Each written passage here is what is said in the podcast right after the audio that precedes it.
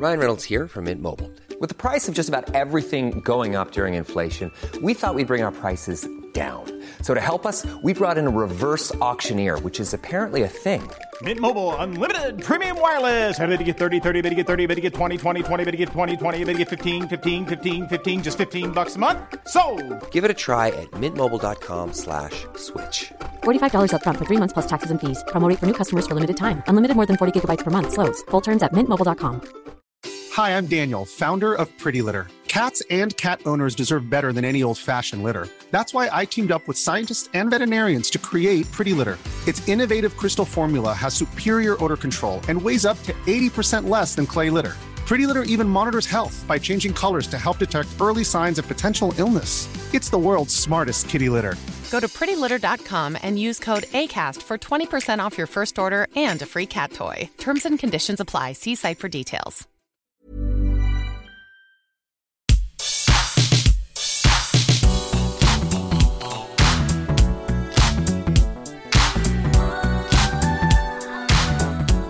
Why is it so hard to be out and out five star recommendable about Tears of the Kingdom? It's because Scott Tilford, on. unlike Breath of the Wild, it's very much just a sequel, isn't Breath it? of the Mild. In, oh, it's, it, oh, you've done. I'm it not there. doing that. That's just what I saw doing the rounds. Is that really- five, six years ago? Oh my god, Breath of the Mild. This Yeah. kind of is, and that's that's like such a strange thing to say because I think we both had a really good time. We definitely did with Tears of the Tears of the Kingdom, Kingdom. But taken in totality, which is what we're going to do today, Hmm. there are a lot of negatives I think to jump into. And just full disclaimer, this is going to be a very negative podcast in parts, though we dunno, are going to talk about stuff that we love because there is stuff. Spoiler stuff Hmm. that I absolutely adore about this game that I'm so excited to finally talk Yes. about but there's an equal amount where I'm either not sure on it or my perception is a little bit colored Mm. because I love Breath of the Wild so much and the context in which that game came out. I it's it's the most fascinating game to talk about because I prefer Breath of the Wild overall. That game knocked me sideways. I absolutely loved it. Tears of the Kingdom, I maintain, like I said in the review, is a 4.5 star game with five star moments in it. And there are a lot of five star moments and ideas, concepts in general in there. It just doesn't keep the needle pinned. And I think the bits when it doesn't it doesn't necessarily fall down. It's just that it doesn't fully stand up the whole way through. It's just it's a weird, weird game. And the more distance we've got since launch, and the more people have shared clips from it, the more that I'm seeing people not finishing it. Like uh, I see people moving on from it. I see people only sharing footage from the opening field that people are in. Um, I'm not seeing anybody getting through the temples. I'm not seeing anybody talk about many of the things that happen towards the end of the story. This is a full-on spoiler cast, which it will be labeled as such. Um, but things like the um, the Master Sword location, that was one of the only things I've seen someone mention.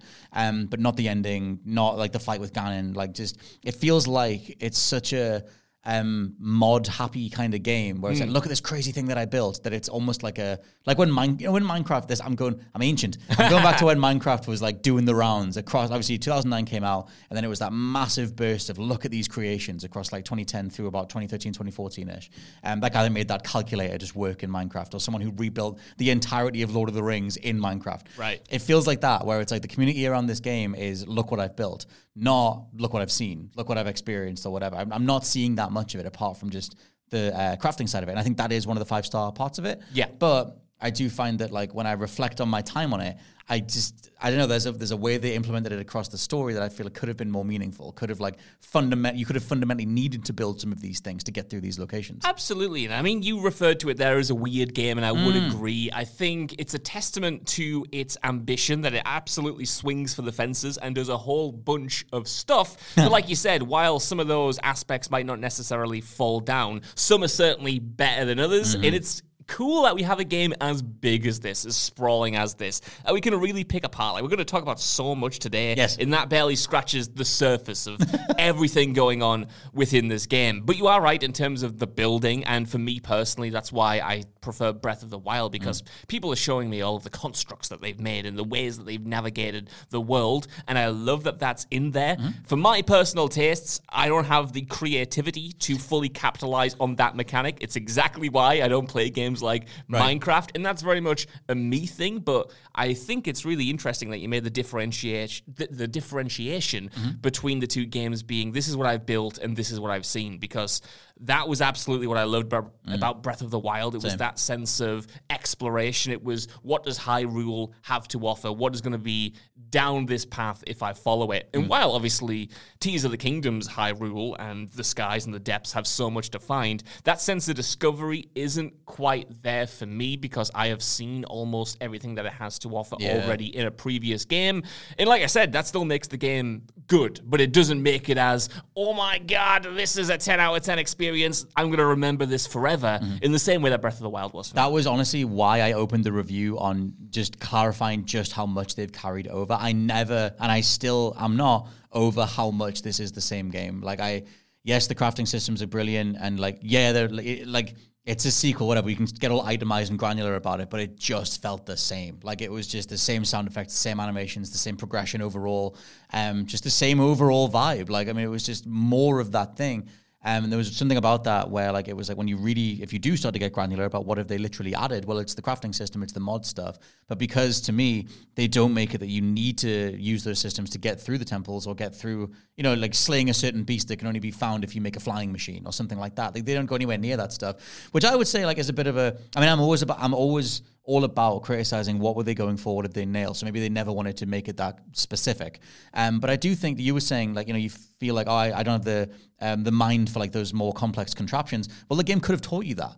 Like in a way, like they could have made something that teaches you. They do it at the beginning, like um, where they go, here's a couple of hooks and a platform and like a, a zip line that goes down. You probably need to make a platform that'll hook around that thing and get somewhere. To me, they never really do that again. Like they don't fully flesh that out. I think this is where we'll start to diverge a Mm. little bit because I cut the game so much slack in this regard because of what you just mentioned there. Like, I don't think I have the brain power to construct all of these massively int- intricate constructs, but the game still taught me way more than I ever thought it would, you know, over the first 10 or Mm-hmm. 20 hours. You know, like you said, initially I wondered whether I would bounce off the fuse mechanic entirely and maybe Mm. it just wouldn't be my thing. But it did such a great job onboarding me and teaching the rules and giving me a few things that I could build to allow me to get around puzzles and it it did expand my brain almost way more than I expected it to and I was really appreciative of that Mm-hmm. but I'm pleased that it didn't may require me to be a master of it to get over certain puzzles or to complete certain combat encounters because I would have found that not fun. To mm. me, it actually struck a pretty perfect balance towards the end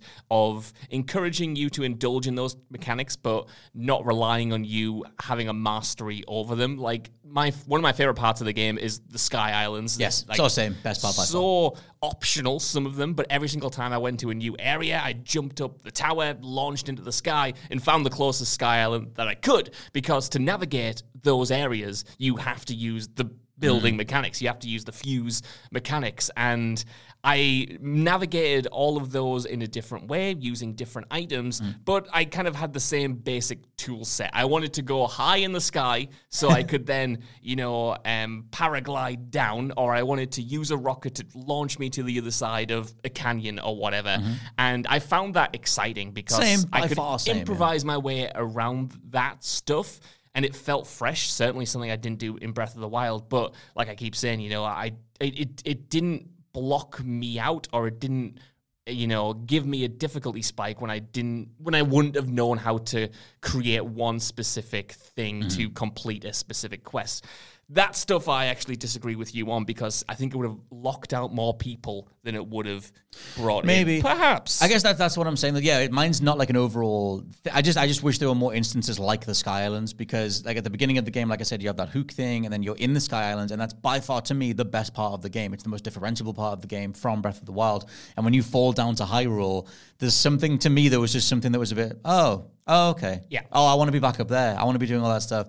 Um, and building flying machines and building all these contraptions and everything. Um, because that is where you do need to use them. But like in terms of like authored scenarios where you need to think your way through puzzles, um, I ended up just obviously you end up using the crafting materials and everything anyway. And those are the five star moments when things come together. And I can't believe that worked and whatever. That's the best parts about it. I just wish, considering how much Hyrule from Breath of the Wild is in here, I wish it was more in there as well. Um, but we talk about specific stuff, and I think it, like we'll just kind of go back and forth on things. Um, talk about characters, lore, story stuff. Okay. Because my favorite thing in here um, is the depiction, is everything that Zelda does, and is the Master Sword's location. That is like my moment for now. Is like my moment of the year. Right. Um, like realizing that she was there all along, that she did Draconify, that the Master Sword is in her head, um, and that you need to find a way up there to retrieve it. Um, that did in the moment bring everything together, like the the Sky Islands, how much I was comfortable being in the sky at that point, and like building a flying machine and flying up in the sky, and then skydiving onto her head, and then like retrieving it. And also at that point, I'd, I'd done enough um, random stuff in the world to have enough hearts to pull it out. I don't know how many you have to have, but I had enough. Yeah. Um, and that just felt like a whole all-encompassing thing. And the music in that moment is incredible. And then when you go back to um, you know, gameplay and everything. Uh, after you find out the full story, what's happening with her, and she just sort of like flies off into the distance, and you're left with that, just the realization of the sacrifice that she's made. I thought that was like just so perfect. It's a great scene. It's an amazing scene, and I need to clarify. Uh, in I need to clarify that the story in this game and other Zelda games are not why I play. It's never why anyone plays these them. titles. You know what I mean? Like I loved Breath of the Wild. I would consider it one of my favorite games of all time. I actually I can't remember the story of that game. I don't know There's very little. the characters. I can barely remember the setup. Like that wasn't the draw for me. Even in Skyward Sword, which I loved and was obviously way more linear. Mm. I can remember the vague structure of that plot, but I can't remember any of the characters or necessarily the setting. It- to me, these games are about the puzzles. They're about Yeah. the exploration. They're about the sense of player agency and um, the game making you feel smart. That said, Tears of the Kingdom story, I was way more engaged in as a whole. I was more encouraged to find the actual tears and get that backstory. I thought some of the cutscenes were incredibly directed, really exciting, impactful, and that one with Zelda and the Master Sword. Um, whilst it didn't affect me the same way it affected you and so many other Zelda fans across the globe, because I've been looking at their responses and it warms my heart, I still thought it was an excellent scene, really pitch perfect. It just um, it wasn't that kind of culminating thing that it was for me. Like I, it was just another good scene in a game that had some other good scenes in it. I definitely, am- yeah, I huge. I mean, I said this in the review. Like, I hugely agree on the cinematography. I think this is the best shot video. Uh, sorry, best shot Zelda ever. Like, they really actually do put time into the cutscenes in a way that no other Zelda has. Even Breath of the Wild didn't really have that many cinematic moments. Like, there's a bit in this where um, Ganon is like is fighting Rauru and the rest of the Zonai, and it's like it's a whole like battle sequence that you hardly got any of in Breath of the Wild. Dude, that moment where he, I think it might be the same sequence where he raises the blood moon for the Yeah. first time and he transforms. That was the moment That was where some Dark Souls stuff. It was, it was. It was the moment where that story kind of went from something I was just doing and finding because I liked doing the, the glyphs in the world to, oh, I'm actually interested in what's happening right now because this is so well presented. Yeah, one thing with that that was funny is like because we'll get we should talk about this that you can just you can just do things so out of order that it breaks all satis- well, it, it can break satisfaction or it breaks the potential build of what's happening because like a lot of that stuff obviously the overall idea being that Zelda is trapped in the past oh, that's what you think until you realize that she's a dragon um you don't know you know what's happened or where she is or whatever and there are these various geoglyphs that they call them around the world and when you interact with them you get bits of story you can do them massively out of order there's a temple you can find that shows you the order they should be in Yeah. but by the time I'd found that, I'd already done uh, one of the clips that is at the very end, and it starts with um, like the betray- the realis- realization that the clone of Zelda is Ganon and that kind of stuff. Yeah. So I saw that almost immediately, which kind of right. largely broke the build to that. Um, and so that was like that. That's a weird thing. They as a design rule, over they, they don't care about curating you in a certain uh, direction. Um, and I think I don't know. I, I do think parts of it are negative. Like I think putting stuff like um, the ability for you to uh, put a manual teleport stone thing down so you can go back to a place. That I think should be something that you get given. I just think that's massively helpful, especially in the Sky Islands. If you fall off and you're not, you just can't get back up there. Like that sucks. You got to go find a tower or Right. whatever. And it's like it's weird because I get that the the appeal is obviously in the exploration, but sometimes when you're in the middle of just solving a puzzle, you just want to try and get one of those green gems crystals back to the place, and then it just the physics make it fall off because you land wrong, and then you just tumble to the floor. Um, I think it's that idea of like being able to like teleport back up or something like that. One of those like foundational elements could have been cool to have. Some of the stuff because it's all just so optional. I didn't get auto build for seventy hours. Yeah. so like okay. stuff like that, I'm like that would have been massively helpful to have before. You've raised a lot of good things there, Scott. I'm going to quickly go back to the stuff with the Master Sword because Yes. it kind of links with your doing stuff out of order True. um, there. Because when I got the Master Sword, um, I'd already seen the cutscene, of course, where Zelda, you know, she kind of promises that she's going to swallow the, the stone and become this dragon and kind of safeguard the Master Sword until Link's ready, you know, all the way in the future. But when um, I did all of the glyphs and the dragon comes around and drops the final tier that kind of confirms that, and you see her transformation. The wind was kind of sucked out of it because I saw the dragon in full and I saw the Master Sword in its head, and I was like, "You've given me all right of there. these cutscenes." Yeah, it's like literally right there. It's like you've given me all these cutscenes. You've shown me now the Master Sword in this dragon's head flying around. Right. So then I had to go to this final, um, you know, tier to finally see the backstory, and then the dragon appeared again, and I'm like, that was just a kind of convoluted series of events. Could you not have just given me the final tier immediately and showed me that transformation, and then revealed the dragon in game? Like, why did I have to see it first, and then see it again, and then see it again? It was, it was just a little bit strange, and I don't know if that was unique to my playthrough or if it changes if you get the master sword a different way because I know there are a few other quests that um, tell you where it is and what's Well, that's going the on thing. with it. But Mine definitely worked as a reveal. I remember like the the sort of like the haunting nature of her just being trapped in this body for like a hundred years or whatever it is. Um, that totally worked as a reveal, and you see her like flying in the background and realizing like, oh, I need to go there, and then the story things like flesh it out and whatever.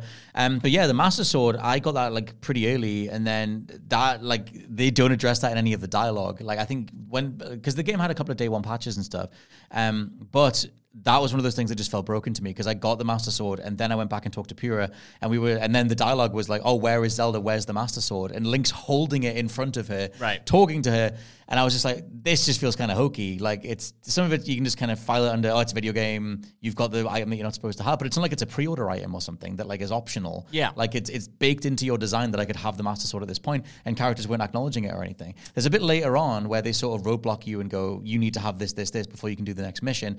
And if you do have those things at that point, then they start to tell you you're going to need to retrieve things, and then they go, oh, you've actually already got it. Yeah. But there were like lots of like you know initial conversations that I that just didn't make any sense in context for just the way I did stuff. and that feels rare, I think, from this Probably. game because I think.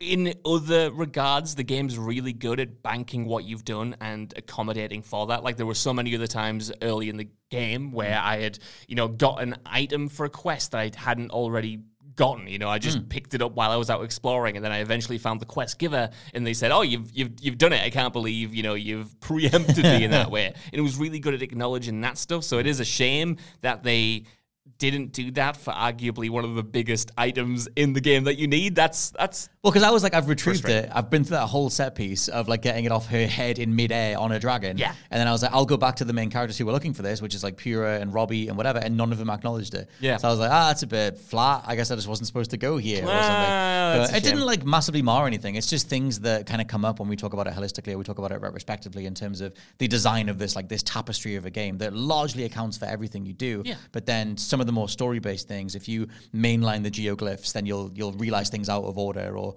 whatever. Like um things like Ganon. We should talk about Ganon for a sec. Like I think this is the best depiction of Ganon we've ever had. well. Can we halt that for a brief Yes. second and talk about what you mentioned about the items and the auto builder? excited, Josh. Stuff. I know, I know. It, so So many things. So many good things. I just want to jump on that before we move on because I think Yes. it's a really important um, development in the game itself when you get that auto builder and suddenly Mm. it opens everything up. Because, like I said at the start, as someone who didn't, who isn't smart enough to think of all of these different contraptions, I don't think it's a smart thing. well, I'm just not wired that way. It gave me blueprints, and then suddenly I was enjoying building so much more. I was enjoying finding the Zonai um, items and charges, resources, yeah. the charges, so I can actually one, you know, have enough battery to fuel those things, but two. Construct them out of thin air when I needed to. So it, to me, that made everything make sense. But more importantly than that, it worked as a reward because I stumbled on that at about 30 hours in Right. entirely on my own. You know, I, I went to the tutorial area from Breath of the Wild and I found one of the goddess statues mm. and got onto a quest with them that took me underground to find the big goddess. And on the way there, I found the temple that has the auto builder. And it felt so player driven that mm. that reward was one of the most satisfying in the whole game and gave me probably my most memorable and enjoyable story from the entire experience. So I kind of like that they didn't Mm. give me that overt um, mission prompt. And you actually can get an overt mission prompt if you talk to some NPCs in Lookout Landing. I Right. figured out after the fact because it was another one of those where they were like, hey, there's this really cool item in the depths, go find it. And then they were like, You've already got it. That's so cool. um, but being able to find that on your own was, I found that incredible. And that's when the freedom the game gives you, for me, absolutely works and justifies itself in why I, when, when I think, okay, I see what you're trying to do. And in this instance, you absolutely nailed it. I think that's the thing. The gamble that they're doing with just laying out all these, like I mentioned before about the teleport thing, is something that is like a found, like a to me is a core ability that I would argue you should have from the beginning. The gamble with spreading so many of those things around, like the auto build, like the ability to even just expand your inventory. If you don't find Hestu, like Breath of the Wild, you won't get more inventory space, and he moves around the map as well. Um, even the um, the fairies and the fairy fountains, like um, to um, upgrade weapons or equipment, like you can go. There, and I went the whole game not seeing a single one of them.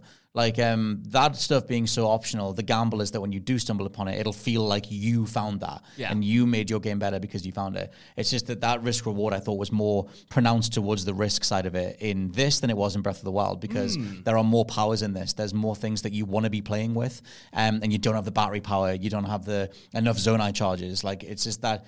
I don't know. They get in their own way, and if you, to me, in terms of some of the economy of it, like the um, that thing you said about using auto build. When I finally had that and I started using it, I would just run out of the charges, and it's like, okay, go back down to the into the depths and just grind. Just go find some stuff. Go to some caves, grind out some bright bloom seeds. Like you'll not be able to see, so you need to be down there. You can build something with some lights, but like it was that doesn't see far enough to me as far as like the breath, the bright bloom stuff. Some of that stuff got a little bit too bogged down in its economy rather than just being as free as the rest of the game. No, that's interesting because you know we we've mentioned this when we were talking about our non-spoiler thoughts of about uh, Tears of the Kingdom mm. previously. But the way I was playing, that I, never encountered that scarcity of resources, and the economy just kind of flowed really well because mm. I I knew that using the Zonai charges to create one of the auto building machines would cost me dearly. Mm. But I always had about two hundred to three hundred of them, so it was always uh, something I could tank, and then I would have to be knowledgeable enough to build something improvised to get past the next puzzle, for instance, while I restocked what I'd used, and then use it again without fear of completely, you know, going bankrupt, for lack of a better term. So the economy actually worked in my favor in a way I don't think it necessarily did for you. I just found it like a make sort it of enjoyable. a yeah, like it's just a, a, a pointless restriction. Like, just Right. why not let me just use the auto build? Like, I don't even like other than forcing you down into the depths, but you need to go down there anyway. Like, especially towards the end of the game to help find Ganon or find the Yiga clan and everything. Like, like uh, other than just there's a resource down there if you find some enemies, fight them in the dark and get some loot. I was like, th- I I mean, I effing hated the depths, so that's my side. We'll get to the depths at some Yeah. point because I think that's our big diversion. But honestly, to me, them not just giving you unlimited resources and allowing you to auto build whatever you want, actually, for me anyway, it wasn't about going to the depths to replenish those resources. It hmm. was about using other contraptions and building other things because I got one auto build thing that pretty much would have solved every main sky puzzle in the game. It was like a rocket platform that just yeah, launched you That's what I started sky. doing towards the end. Yeah, absolutely. And I, I used that to beat one of the temples because I just had enough resources and could do it. But if that was infinite, I'd have used that every step of the way. Like I'd have that would be the most efficient solution to my problems. And I wouldn't have wanted to build a balloon contraption or anything like that. So the finite resources encouraged me to do other things and to approach um, puzzles from different angles with different contraptions and different machines because um, I needed to. Otherwise, I would waste these um, rare, well, rare-ish resources on incredibly expensive items um, when I could just use what's around me and build, you know, a, a more ramshackle contraption, but Yeah. one that will still do the job. That was yeah. I mean, I that, that was the same for me, but it was like towards the end, it was like it was just focusing on the most efficient thing. It was like let me let me put a rocket on a shield and me block so I can fly straight up. Like it was just yeah, it was that kind of thing. And like but, but, because things were so item uh, restricted, then like yeah, it meant that like well, I've got some rockets. I can just put that. I can use fuse. I can just put that on a shield, um, rather than be constantly encouraged to build and build and build and build more complex stuff and, and whatever. Um, it's just I don't know like the the, the the structure of it is the thing because like I think there's a whole problem this game has with rewards. Um, I think the the rewards you get either from the combat encounters or from meaningfully going off the beaten path, if you don't stumble onto one of the main things, are pretty terrible. Like it's always just here's a gem, here's like ten arrows. Like they really just don't know what to put in those chests. It's Yeah. just like it's quite arbitrary stuff that you're picking up. Um, so like that, I I just I think some of it kind of compounds the idea of exploration. Like it's both. I should go to these points on the map. I should be like building all this different stuff. But at the beginning, I don't have the control stick. I can't actually steer anything, and like and I'm running out of resources. Oh, that thing blew up anyway. And then there's a for me, there's a way the bottom can fall out, and it did at the beginning of the review period for me. Um, where I was like, oh, I could, I am kind of just go anywhere. I can kind of just do a few different things. Yeah. Um, I can't fully control the stuff that I want to, but I'm burning through resources. This isn't really a fun feeling. Right. Like I want to just have fun with this stuff.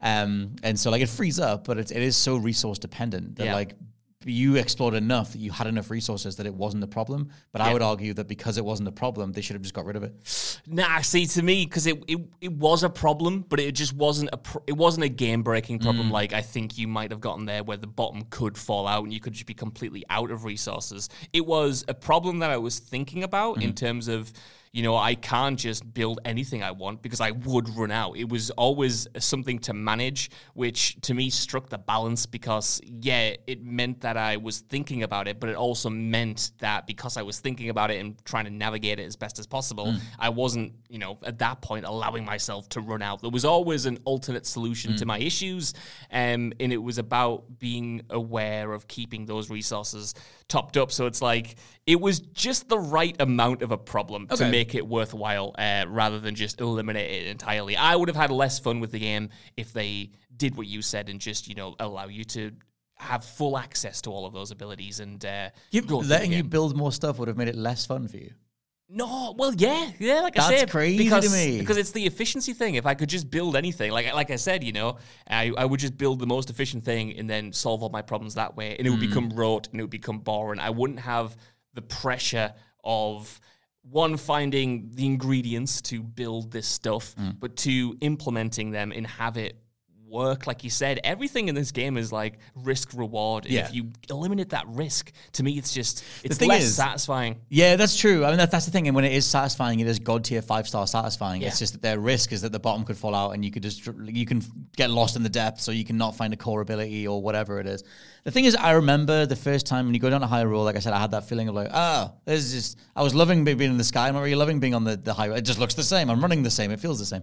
Um, I remember coming across the first lot of um, the President Hudson's building materials, and you find like a bunch of planks of wood and some like boards and some wheels. And I was like, oh, the game wants me to build a car. That's awesome. And I just did. I just built a car.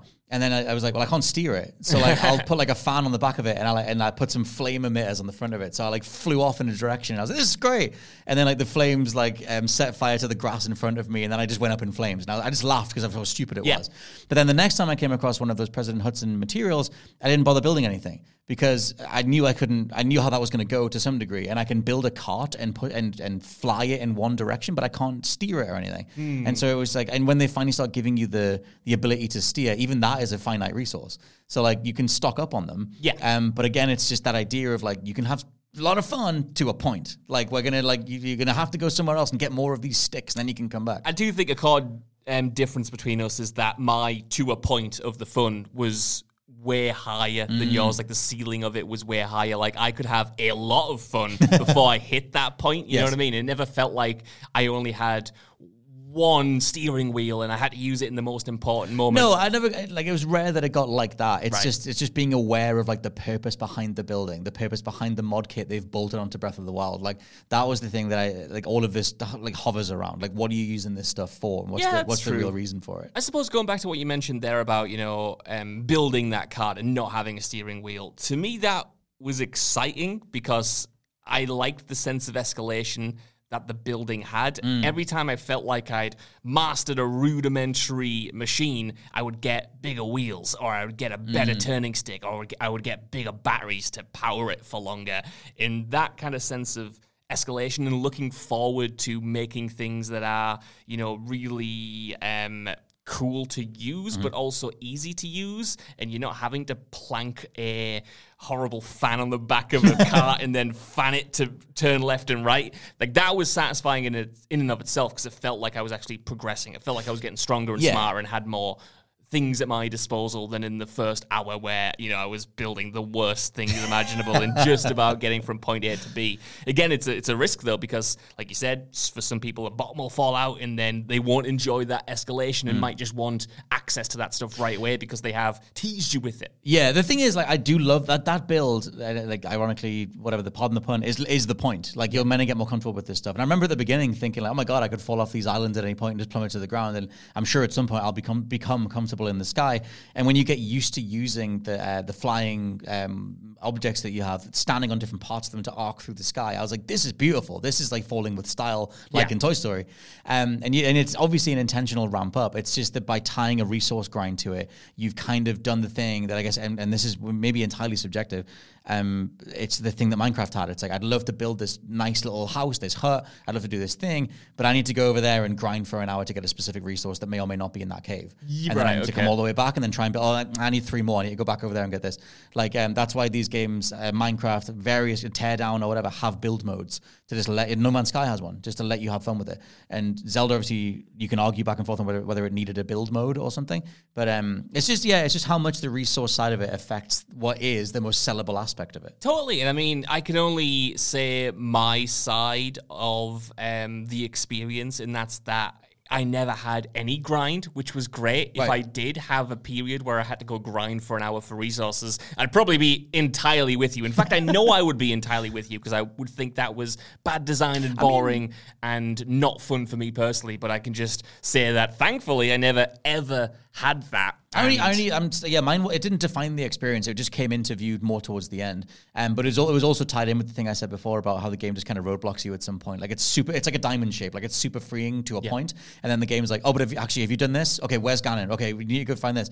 Um, and I found those like needle in a haystack moments to be like pretty lame. You're Like, right, okay. But um, but you, if you do spend enough time just exploring, you'll stumble upon them anyway. We both found the um the cloud shrouded temple in completely different ways. Yeah. I skydived down onto it, and I think you freed it up from the ground up or something. You did like a whole uh, set of missions on the ground. Yes. So like that's like a whole risk reward thing as well. But there's something about a game just saying like, hey, the thing you need's out there somewhere. That I just I I'm like a computer that just malfunctions. I don't even know what to do with that information. I'm like I, I need something. It's out there somewhere. Well, well, I enjoyed that stuff because I mean I loved Breath of the Wild uh, because it, it it eliminated more or less the regular waypointing of missions in open world games and Zelda um, Tears of the Kingdom for me in those moments towards the late game where it said you know you need to go find the fifth sage. It gave me enough information to work off and I had seen enough of the map that I could kind of piece uh, everything together quite quickly. So it never got to a point where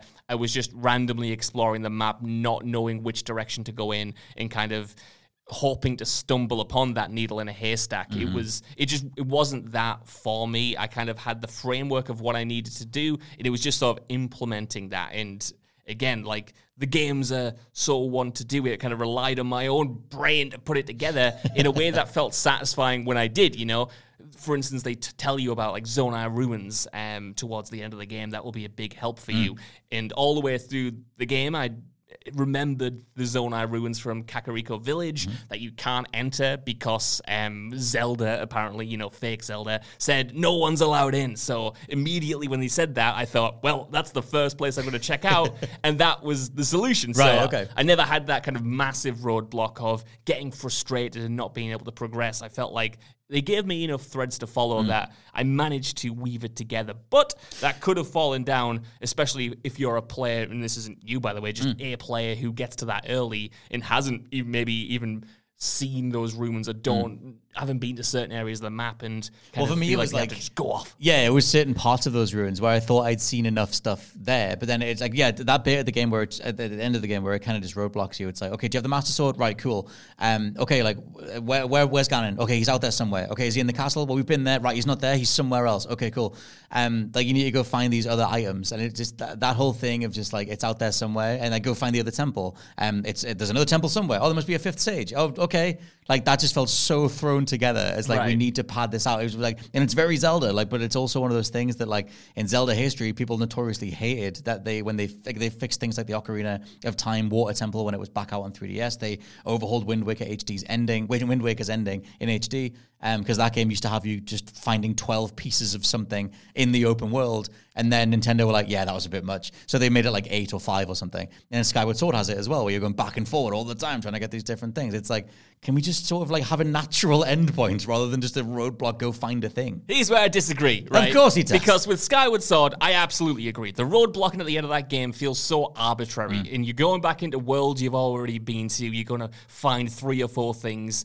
And it feels arbitrary. Mm. It feels like padding. Here, yeah, they give you vague instructions, which I can totally get why some people wouldn't like that. But I always found when you figured out where you had to go, that bit of content was satisfying and worthwhile. Some of my favorite, my favorite temple is the final one you do. Um, so that kind of road blocking at the end at least gave me these discrete bits of content and these new gameplay scenarios that I thought were incredible. Yeah, and I know you skipped it entirely, but um, getting rid of the um, storm in that Sky Island uh, was great. Like the, little puzzle that you have to do um, surrounding that, the area is cool. You get a nice new armor set. You talk to a few NPCs. It was just a cool mission and one that I'll remember after 70 hours of open world exploring. In the same with the final temple and the same with the final dive under Hyrule Castle. So I do agree that it is kind of road blocking, but not in the same way as a Skyward Sword where it felt like the thing you're doing wasn't fun. At least here, I thought the content was good enough to justify it. And I have like a, I have a million other examples of when I stumbled upon something and it was beautiful. Like again, like those are always the five star moments. It's just like you have there's a certain like feeling of like tranquility and serenity to Breath of the Wild and Tears of the Kingdom that is like I'm just on this journey and I'm going to come across things and it'll feel good and it'll all come together. And I felt like Breath of the Wild did a better job of managing like of of guide of a guiding hand, an invisible guiding hand.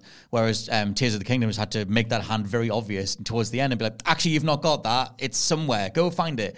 Um, whereas like, I found the Breath of the Wild because they were managing less. It was just four points on the map and then Ganon. Yeah. Um, it was a lot easier to sort of like you know mop the things up in between, like the Hestu stuff or whatever.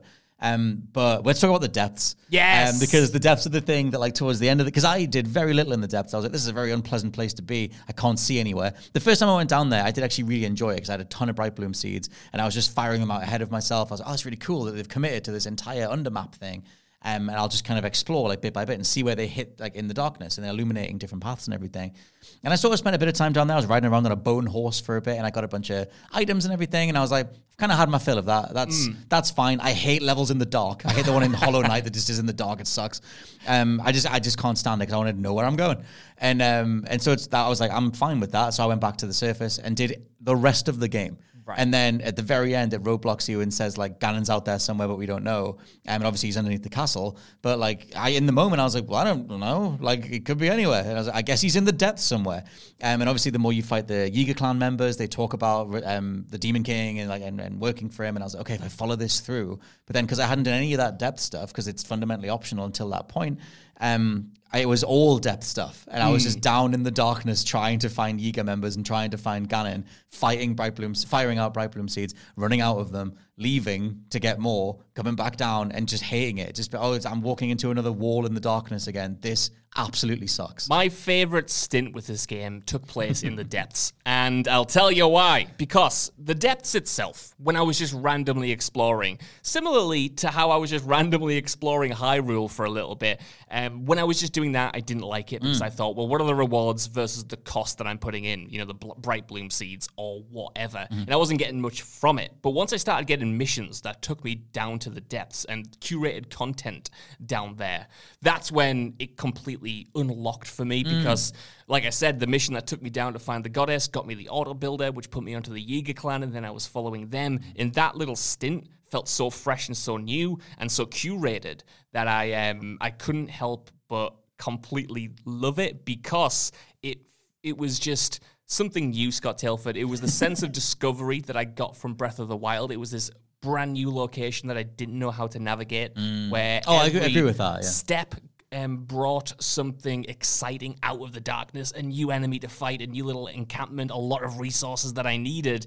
So it just gave me the thrill of exploration that I wasn't necessarily getting on the surface. Yeah. And that element um, initially com- like appeal to me so much. Because I mean, that's the thing. I, I like. I exaggerated before, but I did the rest of the game. I did. Every now and then, I would drop back through one of those portals and do a little bit more. You know, uh, tap into one of those trees, and then when you realize that they all match up with the shrines on the surface, that's really cool. Yeah. And then you could start making um, like map markers on the surface, and then and then realizing, oh, if I just follow that underground, I'll get to something.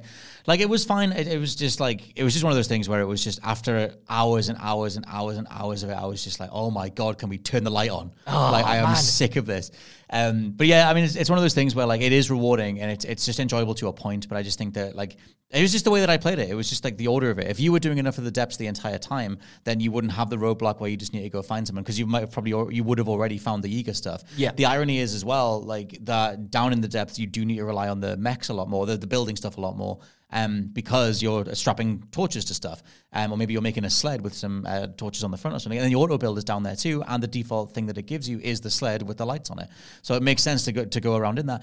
I just always found that every time I built a sled or something with momentum, I would hit something I couldn't see and fall over, or hit a wall, or fall down a trench, or whatever, and I just couldn't see it. So after a while, I was like, no, this just sucks. I, it's just dark. See, it's funny, man, because um, I love the depths because it allows me to conquer a space that seems unconquerable initially, and that's what I love Same. in all open world games. Is going into the unknown and slowly but surely becoming a master of that Mm. space. And I never uncovered all of the depths. There's still so much down there that I have not seen. I love, But- sorry, super quick. I on. love that all the amiibo costumes from Breath of the Wild are down there. Is that right? Absolutely effing awesome. You can just like, just save yourself seventy pounds and go find the Ocarina of Time set down there. But uh, like I, I, I, I have not seen everything down there, but I, I've conquered enough in terms of the missions that required me to get from place to place that I felt like I was uncovering something on the journey. It felt like I was making progress. I was lighting up this area. I was getting from one um, lamp to the other, and I was getting from one um, forge to the other, and I was making like connections. I was kind of Death Stranding. I was just it, gonna know what I say, mean? yeah. It Hi, I'm Daniel, founder of Pretty Litter. Did you know cats tend to hide symptoms of sickness and pain? I learned this the hard way after losing my cat, Gingy. So I created Pretty Litter, a health monitoring litter that helps detect early signs of illness by changing colors, saving you money and potentially your cat's life. Pretty Litter is veterinarian developed, and it's the easiest way to keep tabs on your fur baby's health right at home. Go to prettylitter.com and use code ACAST for 20% off your first order and a free cat toy. Terms and conditions apply. See site for details. Life is full of what ifs. Some awesome, like what if AI could fold your laundry? And some, well, less awesome, like what if you have unexpected medical costs? United Healthcare can help get you covered with Health Protector Guard fixed indemnity insurance plans. They supplement your primary plan to help you manage out of pocket costs. No deductibles, no enrollment periods, and especially no more what ifs. Visit uh1.com to find the Health Protector Guard plan for you.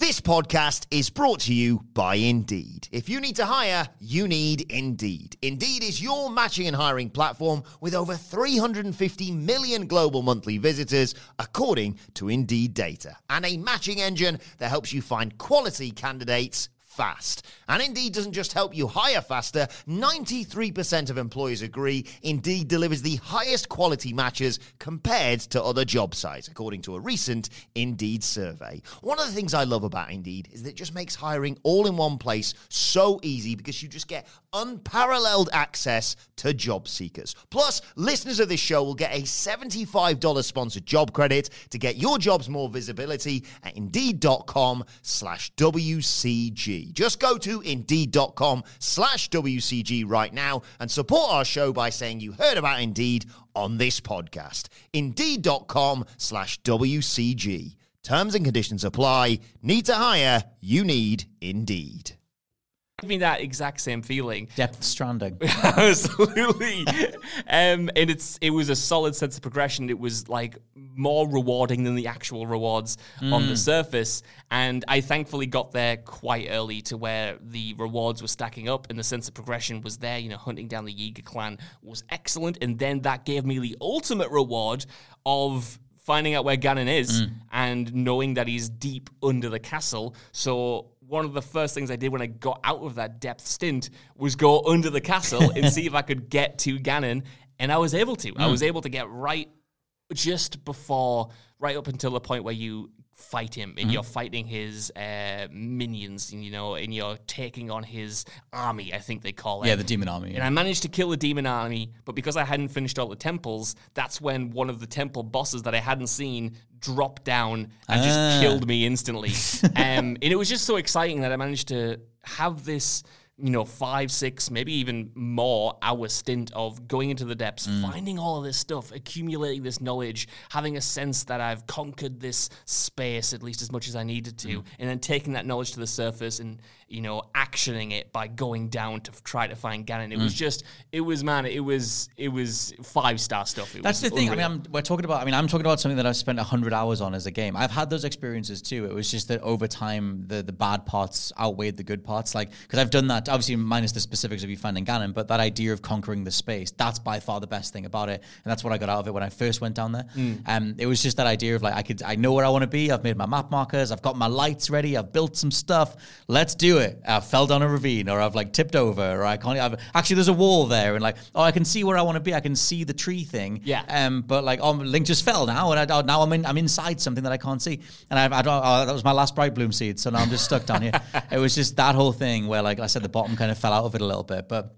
When it works, it's it's beautiful. It's brilliant. it's just for me, it didn't work consistently. I wonder how much again that's uh that's resource dependent because I was down in the depths so much, did all of that stuff, Mm. and by the end of the game I still had 600 bright bloom seeds. Yeah, but you you spent like what was it like 20, 30 hours in the opening bit though? There was Well, all, yeah, that's what I mean. That's Yeah. what I mean. You know, I spent like 25 hours in the opening bit, getting to the first temple, uh, going into all the caves, going down Mm. all the wells and all of that stuff. So I was, I was always well stocked up throughout the game. But this is what I mean. You know, if you didn't do that, you'd have a terrible time in the depths probably because, like you said, you'd be running out of bright bloom seeds. You'd have to be more precious over how you use them. You'd have to feel your way around there a little bit more, and it would be uh, nightmarish. Whereas I was down there, and I was, like I said, I was forging my path. I was shooting out these bright bloom seeds everywhere. I had the armor that glowed as well, which gave me a little bit of a which looks insane. glowing way. Radius. Yeah, it absolutely does.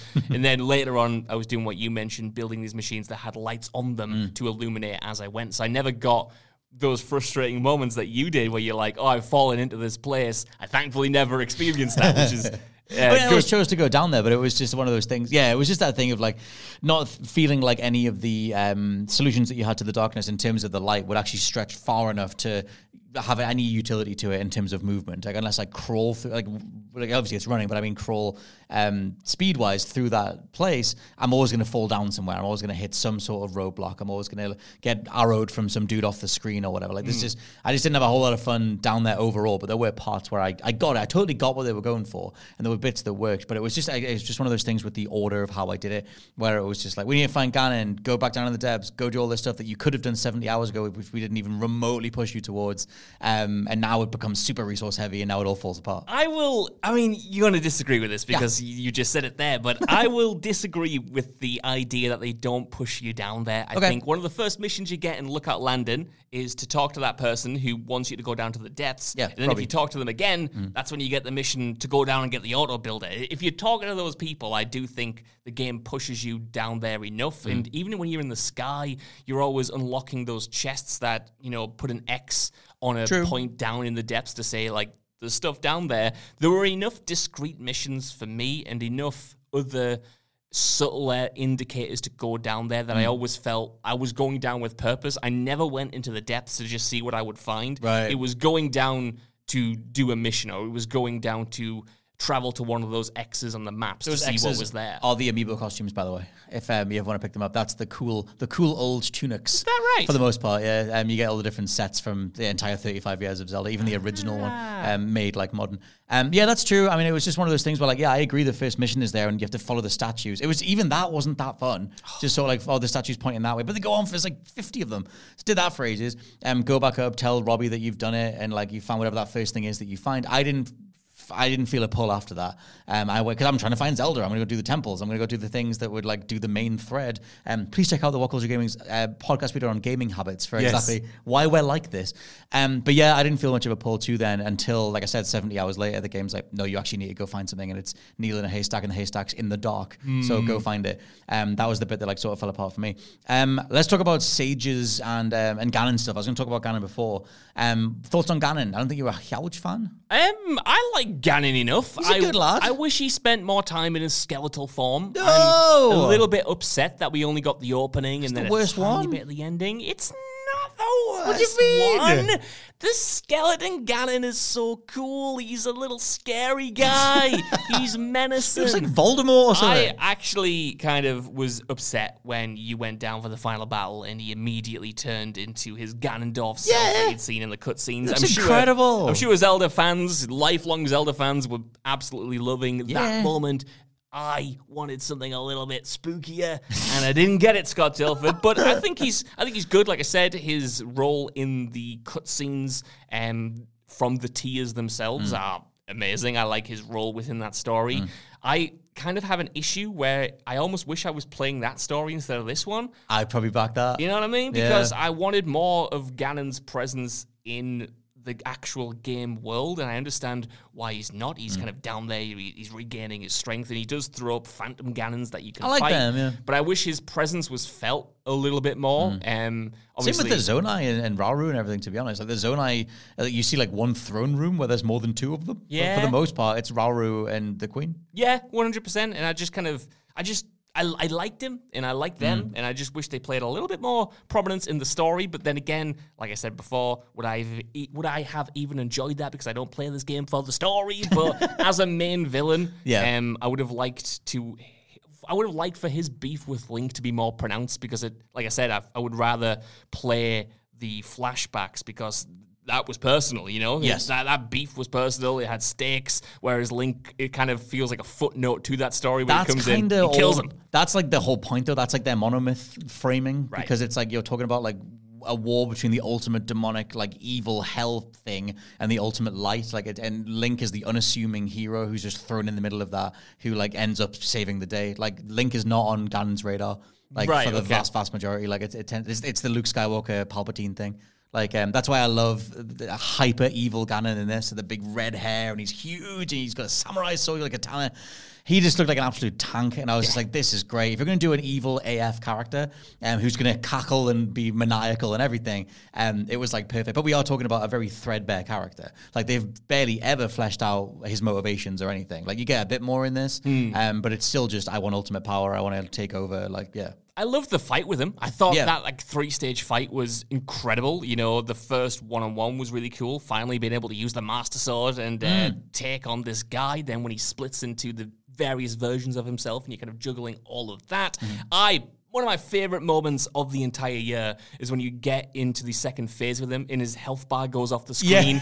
I thought that was so fun and so funny and playful. And it's like, yeah, I want to take this guy down. He's so powerful. Yeah, man. And now it's uh, now it's personal between he, uh, me, and him, and then that obviously escalates even further to him turning into a dragon, which made for this spectacular set piece. I loved all of that stuff. I thought the game ended so strong. that bit with the dragons at the very end was very glitchy for me. Um, just sort of like Link being stuck in his like skydive animation as he rubs around Ganon trying to do stuff, and I was like, ah. And then the whole thing they have to program with uh, Zelda catching you anyway. Like I would like rub around Ganon and then ping off to the side, and then the momentum of that movement would like lock in place again, and then Zelda would catch me so I could do it again. Um, I that was one of those things where I loved the music and what they were going for, but the game did not present that very well. But that might have been an early review thing. That is such a shame because It was funny, man. I, I had a I had one moment where I fell through his dragon body when I shouldn't. That like I just clipped through. Yep. But thankfully that was just once in the entirety of Mm. the fight and everything else was pretty smooth and the scale was big and it worked as intended. Like you said, the music's there swelling. Mm. Yeah. The escalation of the fight is crazy. Seeing Zelda's dragon fight Ganon's dragon, and he's so he's so big in his dragon form, and she seems so small, even though she seemed uh, huge previously. Mm. It just it nailed it. Zelda turning back into a person and then falling from the sky, and you have to skydive and grab her. Yeah. um, it was just the perfect end to the game. I thought. I Yeah, thought it was even more memorable than Breath of the Wilds, which I also enjoyed. Ooh, uh, yeah. I, just- I think I prefer Breath of the Wild because I like the fact that it comes down to one arrow shot. Like Yeah. you're in midair, you've created your own updraft, and then the music like crescendos and goes into super slow mo as you nail that one final shot that saves the day. I think I'm always gonna love that one shot thing. Um, but they're both great. Um, Sage stuff is interesting. Like you get a power per Sage. They do the same, ostensibly the same cutscene every single time. So annoying, The the same, way. yeah, the same dialogue, the same like framing, the same like yo, this is your ancestor. They're really proud of you, whatever. It is the same thing all four times, and I get that's because they didn't know what temple people were going to do first. Even though the majority seem to have done the Rito temple first, um, in the northwest, that was a bit disappointing. That it was that was that where it was like Breath of the Wild to a fault, where I was like, this is just the same thing, Yeah. over and over and over again. Because we did, we did that in Breath of the Wild, and it was a complaint six years ago. I thought the sages were kind of underutilized and a little Mm. bit underbaked for me, especially the powers that you get from them. They're I- weird. I, liked the um the one from I think it's Rito Village where you get the the draft and, the, and the gust Mm-hmm. of wind that allows you to um glide a little bit further. Yep. But the rest, like I, I never used. Like I used Really? the I used the lightning when I had to. Oh, I used them all the time. I thought Really? like, oh, dude, Oh, I was man. like comboing them and everything. Like, What? yeah, I think like I mean, you've got like because I would set. I forget the name of the specific sages, but you've got the, the lightning sage. So I would set her off, and that slowly makes an increasingly big um, area of effect. Then I would tap into the boulder guy and fire him off because that's a ranged attack. And then as that like lightning's getting bigger, I would like channel that at whatever little cluster of enemies are there. Right. The only one I wasn't using in combat was was Ritos because that's more of a maneuverability thing. But then even Sidon, I mean, you have like if you put his shield on, you can absorb one hit, so it's always good to have that active. Like I actually, I mean, I, I think they work pretty well. It's just that like there was more you could have done in terms of leveling them up and stuff. I found it cumbersome, man. Right. Like I found having to go up to each of the sages, Running after them to be like, please, can I do your thing? running after them, pressing the button, then pressing it again to utilize Mm. their power. Um, it, it, it, funnily enough, this is the one thing that broke for me more often than it worked. There were so many points, right? there were so many points where I just defeated a boss. Uh-huh. And then I went to pick up the um, components on the ground, and because the pickup button is the same button that you use to As the activate blow the it all away from me button. as the blow it away from me button. And then I had to watch as I pressed the button thinking I was going to pick it up and watching a gust of wind come in and blow it off a ledge. I was like, why have you done this to me? The game's sick sense of humor is uh, tooled on me here. Um, in, in more seriousness, though, in a more serious That's a totally valid thing, though. I had that too. yeah, well, it is right. But in terms of utilizing them in combat, I found it just as cumbersome. Like they was Right. always kind of grouped together, so I was running in between them, having to Mm. move the camera so I could look at one, and then, like I said, hit the button. And by the time I'd done that, I probably could have defeated the enemy regardless. Right. I will say that I didn't get the boulder guy until the very, very end Mm. of the game. Like um, by that point, I was moving on to the end game stuff, and I wasn't doing any more exploring. Mm. So I utilized him, but he wasn't a constant companion in I the like same send way him into enemy were. encampments. Oh, see, I would have loved to have done that a little bit more, but I got him so late that I just didn't manage to use him. And they were, to me, more of an afterthought than anything else. Mm. I thought I've already got this great selection of powers.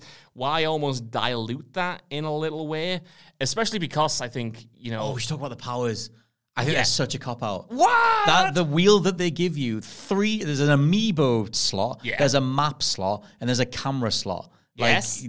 showing that as a blank power wheel at the beginning is Hmm. is almost insulting to what they give you later on. That's brutal, that. I, I honestly think it's that's a cop out. What? Yeah. But, but the. Ah, nah, man. An amiibo, dedicated amiibo slot, and a map. There's a map button. You don't need another thing on the wheel. I agree. I agree. Jesus. it- is a use to me, but I I think the powers that you get, you know, the fuse ability, you know, the the ability to jump up. No, they're, they're great. Yeah. I just mean the wheel is a cop out. The, Oh, the, the right, way okay. that they tease, oh, they're going to have all these powers coming, guys, and they don't, they fill in super fast because it's like, oh, actually, no, it's it's just, they're just menu options. I kind of would have preferred the sage powers to go on there to Same. be able to activate them that way. I will agree with that. Yeah, because Going into your inventory to spawn or despawn them is absolute insanity. Yeah, Like, if you don't want them to run around with you, Yeah, you have yeah. to, like, manually turn them off. I think because like like you said, the game doesn't know when you're going to go to the temple, so Mm. you can spend if you wanted to so much of the game without them. I think that's why they're not a more integrated part of your move set. But Mm-hmm. yeah, I just kind of found them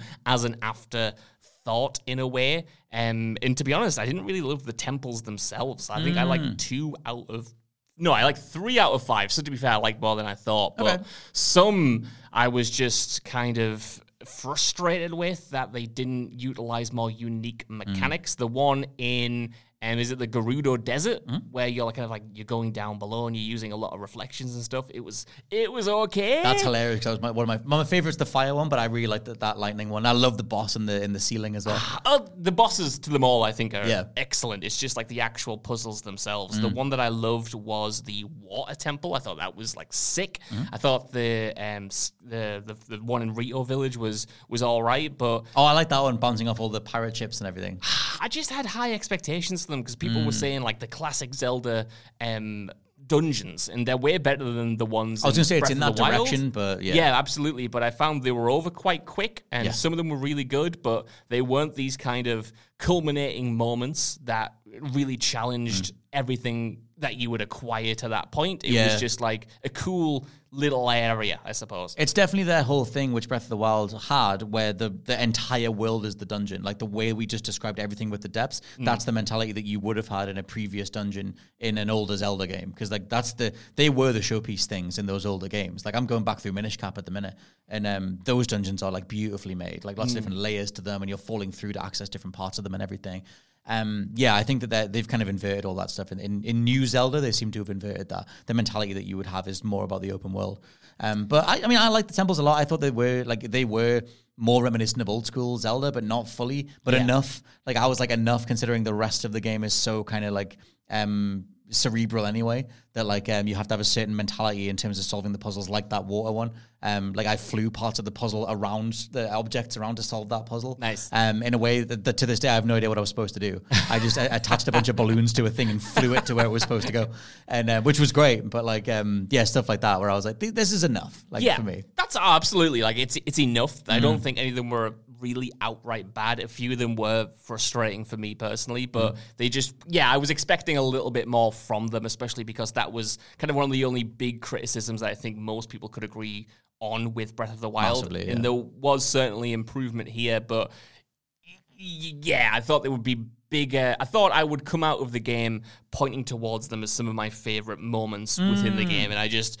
I, I preferred the depths way more. I preferred the Sky Islands way more. Um, even though some of them were great, like I mentioned, with them, you know, freeing the uh, weather cloud from that one Sky Island towards the end, that was really good. Just a little bit inconsistent. My um yeah, I love the fire temple and the and I really like that lightning temple, but but that lightning one, I felt like I was breaking it because I had loads of my own mirrors. Yeah. So I was setting up loads of my own mirrors, and then I I swear I, I unlocked something in the wrong order because I had to use ascend to go up back through a part of the temple to get like back on track kind of thing. And I got into the boss area early as well. Oh, um, right. Because I got oh I went all the way up. Um, because I love the whole thing in this game where you sort of like tuck Link under like an outcrop and then use ascend and go all the way up something huge like an entire structure, a temple or something. Um, yeah, I arrived in what is later the boss area, and it was just it was Ah, like okay. being like behind like a gig before it had started. and it was just like the two trees are there but nothing's happening, and it's just like yeah, it was kind of fun, like a like a boundary break kind of thing. I will say the bosses themselves are spectacular. I thought they made the temples worthwhile. When I was fighting those, it felt like, okay, this is capping off a major moment in Mm. the game and using the abilities of your companions in those instances made them worthwhile as well. It was just their implementation in, in the open world that I Yeah. didn't vibe with, but when they were integral to the experience, it was good. Who was your favorite boss? My favorite boss, I think it was probably, even though I didn't love the temple, it was the big electric thing in the Yeah. sky that you have to use the uh, paraglider to get around and you're Mm. shooting it. I thought that was amazing. Yeah, man, I like that one in terms of just the visual. I love the stance that Link does if you aim in a skydive. Yeah. he's like pulling the, uh, the his legs are flailing. He's trying to like do the, do the shot in slow mo. That thing's incredible. Like, um, I love that those bosses. I don't know if they are there um beforehand, but loads of them double up in the depths. Um, like I fought that flying Rito guy down in the depths. Like, yeah, yeah, you can just find them again. That's um, They're like a different version. It's like a more sort of like demonic, like a dark blue version, um, like a bonier kind of version. Um, but yeah, they, like it's just the same fight, but like it's it's in the depths, and I was like, that's kind of cool. But I don't know if they spawn because you've beaten their regular version or not. Yeah, that could be. Um, uh, I don't know if there's trigger for it. something. Yeah, I don't know if there's something out there in the lore, some some pickup or something that really says what the hell the depths are. Hmm. Because it's like it's it, it mirrors Hyrule, like uh, the um the plants or whatever are doubled up where the shrines and stuff are. But it's like, did Ganon? ma- Is this the old world? Like, what is this? I love the implication, right? Mm. And you only get it towards the end where you go down into where Ganon is, and you go into the copy of Hyrule Castle, Mm. and you kind of see the previous mural about that timeline. Mm-hmm. To me, I have no idea if this is legitimate. I have no idea about the lore of Zelda. Right. But it gave me the impression that everything that's happened in the past kind of is just built on, Mm. and like another version of Hyrule exists underneath the version that we're on now that had its own history, that had its own hero versus villain story, and then that's been forgotten because it's so deep down Mm. that a whole new civilization, a mirror civil- civilization, has built on top of it. And I love the implication that if you went even further than the depths, you would find yet another Hyrule castle with a mural about another um, Ganon. Right, okay. that has you know caused its own calamity down there. I just love that the idea of civilizations building on top of each other, and I don't know how that Mm. fits with Zelda lore, but in my head, I could at least rationalize it as that explains why this story is repeating because Yeah. it's it's literally built on top of the previous versions. I don't know it's, it's it's hard to get my head around. but- They did a huge book called the Hyrule Historia where they tried to canonize the entire thing, even though they clearly never set out to, for it to be one giant story or anything. The nearest thing until that point was just the idea that Zelda was like a like a fairy tale being told around a campfire, and that whoever's whoever's telling it, I'm talking like metaphorically, whoever's telling it. Like you know, that's why Wind Waker looks cartoony because maybe a child's telling it, Yeah. or Twilight Princess is more hard, like a more um, a harsh art style because it's an adult telling it or something. That always felt like enough for me. I never needed it to have actual lore. They did do the Hyrule Historia though, where they talked about different timeline resets and like Toon Link versus regular Link and whatever. Mm-hmm. Breath of the Wild, as far as I know, was just was the reboot after all that stuff was tied together. Okay. Um, but there are callbacks in Breath of the Wild to the other games. Like there are sets of islands that are named after NPCs and different characters and stuff.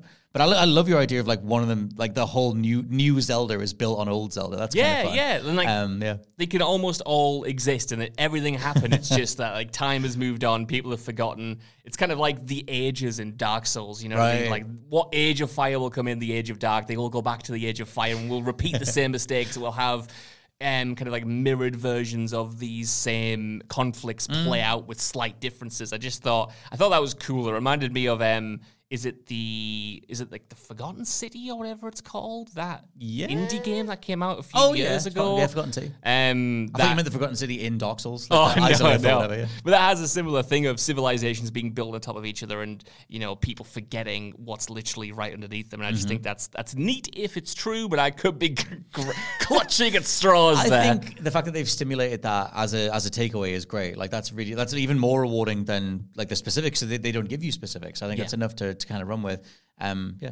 I will say, Scott, all Do the it. way through this game, for as much as I loved a lot of the curated stuff, so many moments like that Mm. uh, uh, fill my personal highlight reel. You know, we were talking about the bosses there, Mm. which were all great. But honestly, my favorite fight in the game was finally taking on a Gleok, I think Oh, they're yeah, called, yeah. and you The know, triple-headed dragons. beating them. And that was a great fight. The Mm. different stages of that fight were epic, and I felt like I'd accomplished something. Did you find where they're from? I didn't find where they're from. I Ah. have not found There's a yet. Gleok den. Is there? Yeah. Oh, that's exciting. I mean, it's un- it's stupidly hard. Oh, I'm assuming. Um, I'd, like you, you have to go in there to get one part of one of the costumes. Maybe it's a Wind Waker costume or something. Um, but yeah, there's a Gleok den in the depths. well, this is it. Like, there's still so much of the game I've yet to uncover because I've only beaten one, and I find that took me ages. Right. And I only beat it because I had the um, defenses against electricity Mm. that allowed me to. But like, there's the fire, the fire ones that I haven't touched yet because they just absolutely decimate me even when I get close. Did you find the multi-headed one as well? Sorry, they're all multi-headed, but the multi-elemental one.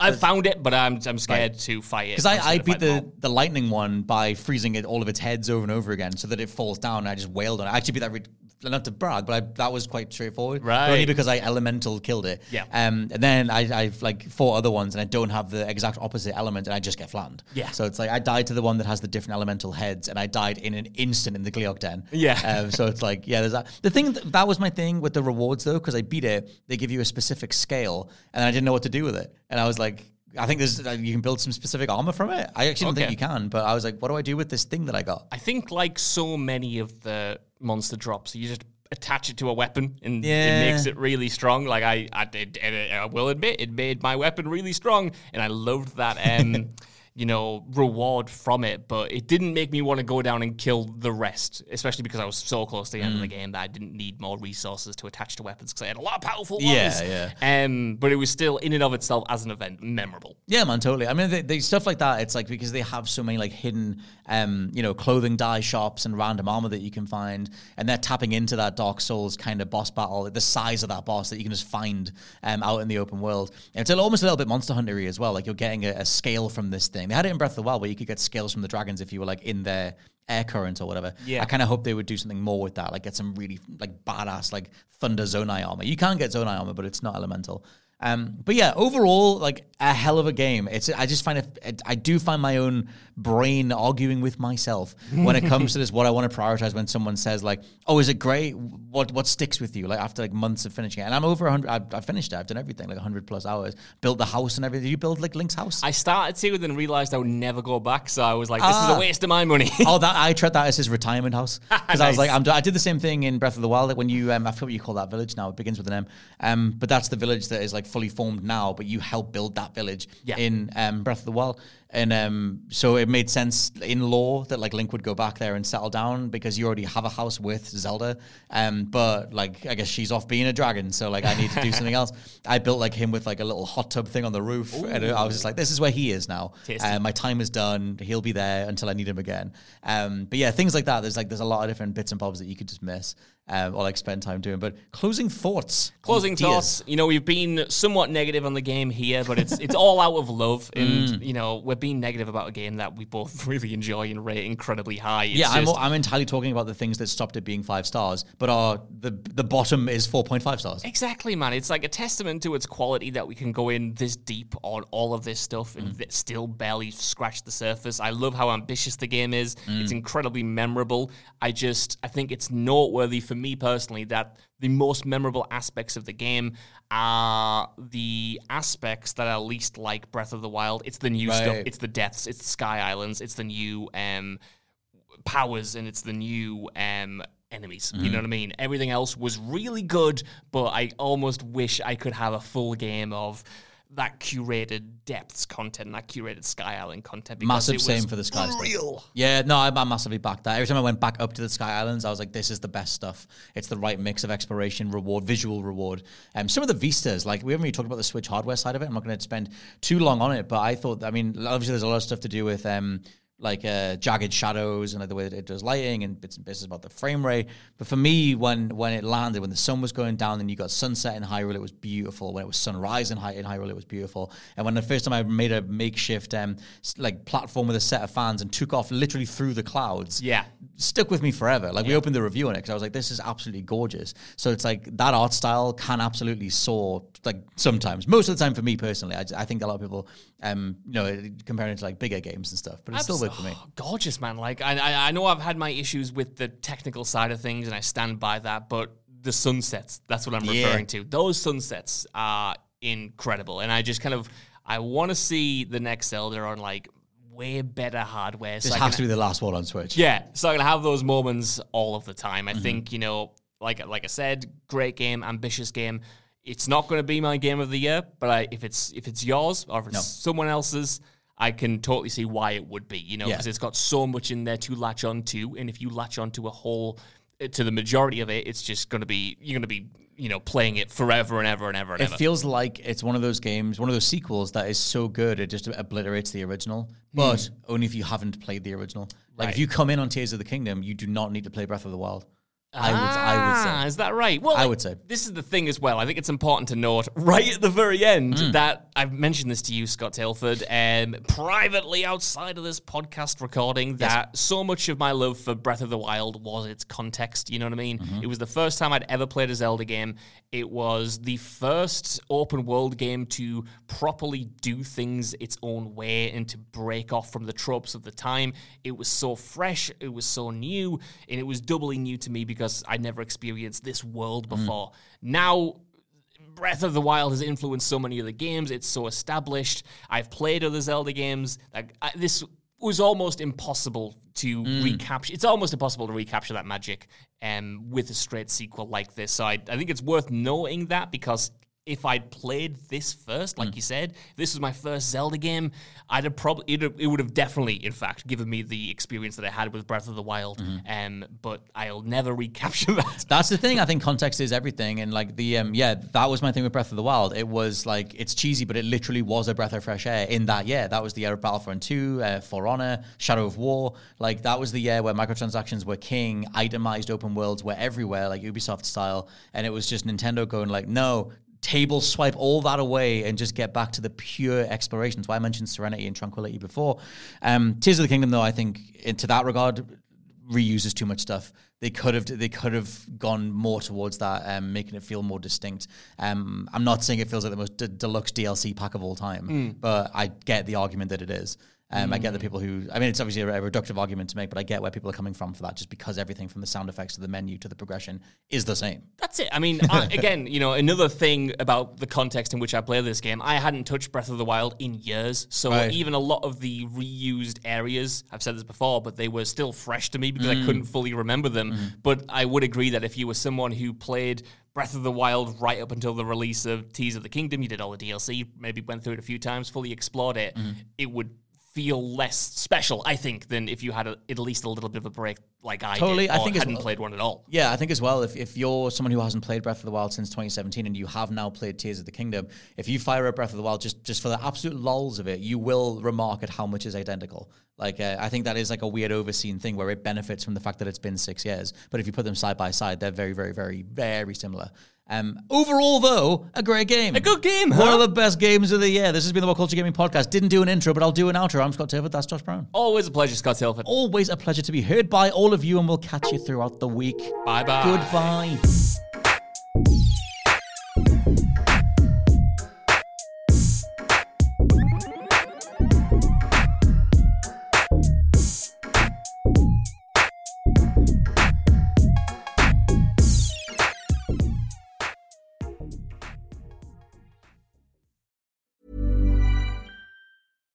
Hi, I'm Daniel, founder of Pretty Litter. Cats and cat owners deserve better than any old fashioned litter. That's why I teamed up with scientists and veterinarians to create Pretty Litter. Its innovative crystal formula has superior odor control and weighs up to 80% less than clay litter. Pretty Litter even monitors health by changing colors to help detect early signs of potential illness. It's the world's smartest kitty litter. Go to prettylitter.com and use code ACAST for 20% off your first order and a free cat toy. Terms and conditions apply. See site for details. Even when we're on a budget, we still deserve nice things. Quince is a place to scoop up stunning high-end goods for 50 to 80% less than similar brands. They have buttery soft cashmere sweaters starting at $50, luxurious Italian leather bags, and so much more. Plus, Quince only works with factories that use safe, ethical, and responsible manufacturing. Get the high-end goods you'll love without the high price tag with Quince. Go to quince.com slash style for free shipping and 365-day returns. This is the story of the one. As a maintenance engineer, he hears things differently. To the untrained ear, everything on his shop floor might sound fine, but he can hear gears grinding or a belt slipping. So he steps in to fix the problem at hand before it gets out of hand. And he knows Grainger's got the right product he needs to get the job done, which is music to his ears. Call, click Grainger.com, or just stop by. Grainger, for the ones who get it done.